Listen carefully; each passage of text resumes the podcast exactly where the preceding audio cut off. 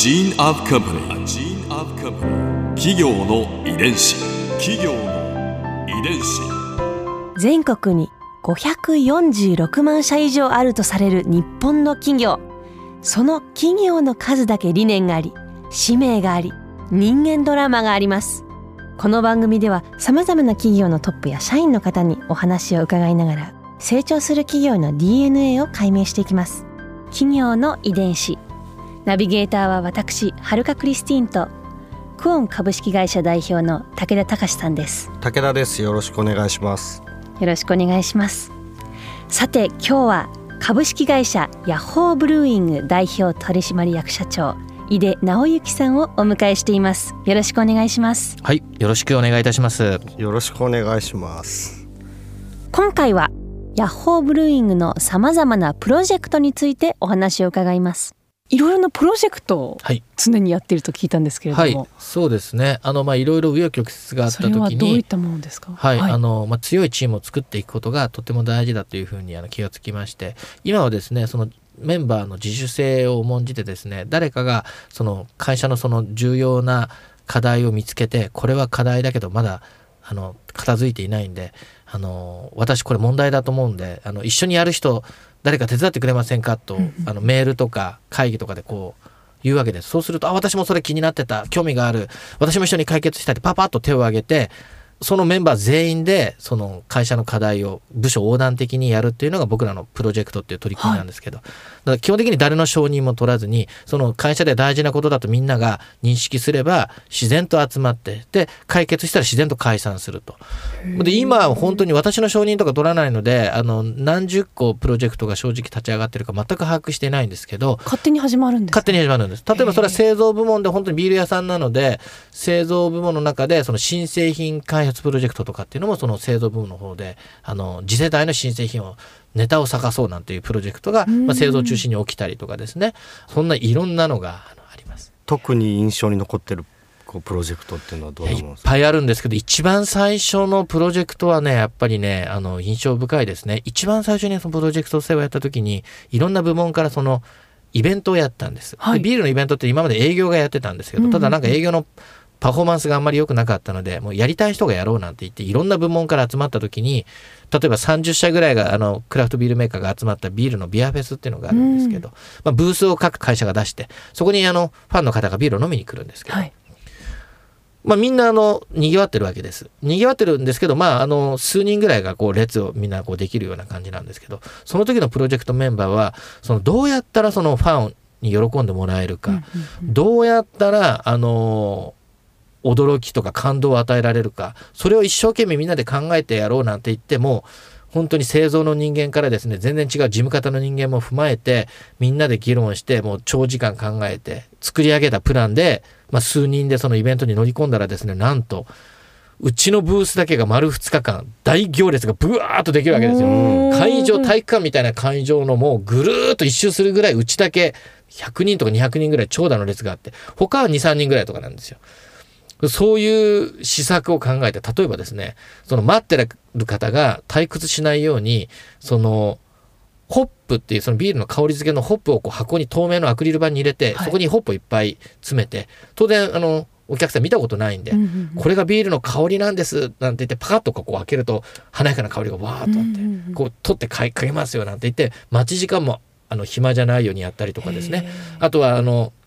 お友達同士で並んでたらそのチェキで写真撮ってこう皆さん記念にこれ写真撮ります。じゃあここのボードにあの貼っときますねなんて言って。で皆さんあのここまで来たらコメント書いてあの、なんかか、あの、書いてくださいねなんて言ったらみんな、ありがとうとか、うわ、今日めっちゃ楽しいとか、またもう一回並ぶとかですね。そういうあのファンが喜ぶようなことをその写真だったり香りだったりですね。あとはあの本当にうちのスタッフがあの2人ぐらいいれば大丈夫なんですけどもうその行列ができてるんであの何人もスタッフがですね、うんうん。そのいろんなそのお客さんのどっから来たんですかとかですねそんな話をその皆さんが不満にならないようにやったりとかですね。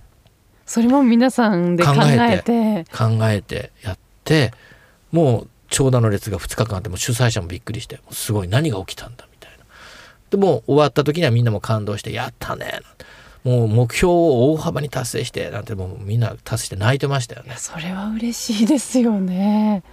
っていうのを僕はもう目の当たりにしてもう僕も泣いてすごい。この人たちすごい。これなんだ。僕ら僕がやりたかったのはこういう会社なんだ。なんていう、まあ、それがあの一番の大きい。一番最初からもそういうふうな原体験があって。それ今に息づいているっていうですね。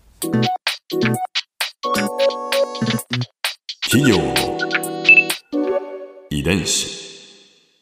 まあ、日々行っていることとかこうんまあ、まずはこう大きい方向性を示すっていうのはそのリーダーの大切なその方向性示さないとその方向性の中でみんながいろんな個性をこうあのぶつけていくためにこのこの枠の中でみんな行こうっていうここを示さないといけないので方向性だったり目標だったりここはあの常に大事だしこれはもう繰り返し繰り返し言ってます。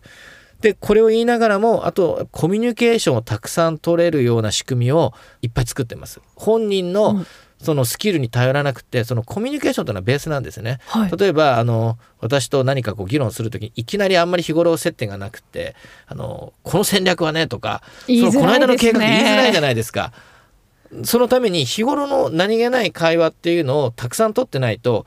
言いにくいしうんそもそもその人の考え自体がわからないあのその人日頃こんなことを考えたりっていうためにそのコミュニケーションをあの初歩的なものから「おはよう」とかですね。はい。こんにちはとか、今日いい服着てるねみたいな簡単な会話、雑談みたいなところも仕組みとしていっぱい取るし、難しいその議論の場もちゃんと設計して作っていて、例えばそのくだらない会話、コミュニケーションっていうのは、毎朝あの、まあ、うちのあの、もう文化になってるんですけど、毎朝30分近くくだらない世間話をみんなでするんですよ。全員で。出社した後で出社した後に一番最初にやるのは8時半に出社したら、はい30分近くまあ今はさすがに全員だともう人数が多すぎるのでチームに分かれて10人から20人ぐらいのチームに分かれて輪になってプライベートの話するんですよね。え仕事のことじゃなくて？でそうそうそうそう朝礼って言ってね、はい昨日例えば昨日の晩ご飯はこんな感じであのとってもあれあれが美味しかったとか昨日野球観戦に行ってカープが負けちゃって悔しいとか私今日ちょっと機嫌が悪いんでそこさせてくださいとか あのそんな風にあの僕はその子供を毎朝の保育園にあの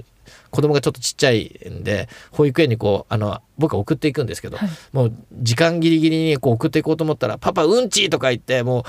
いきなりうんちしにこいつ行きやがって遅刻しそうになったんだみたいなことをあのくだらない笑い話にして。本当に何でもいいんですね。そうもう基本的にはその、まあ、面白い話とか、まあ、前向きになる、わははって笑えるような感じだとさあ楽しかった。よし今日一日頑張ろうっていうその元気になるしそのいろんな本人のプライベートなところを自己開示しないと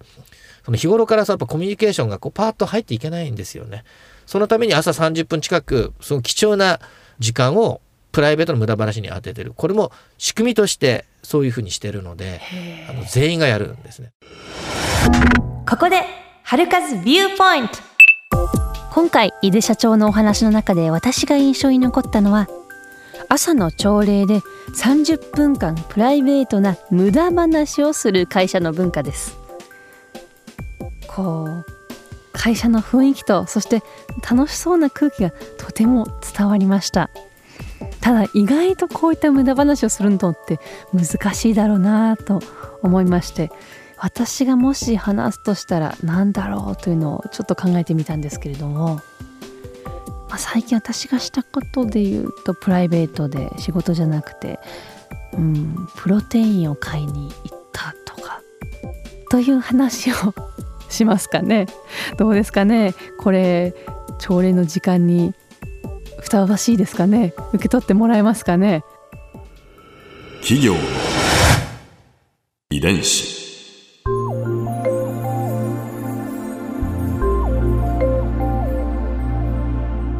さてこの番組はポッドキャストのほかスマートフォンタブレット向けアプリ JFN パークでも聞くことができます。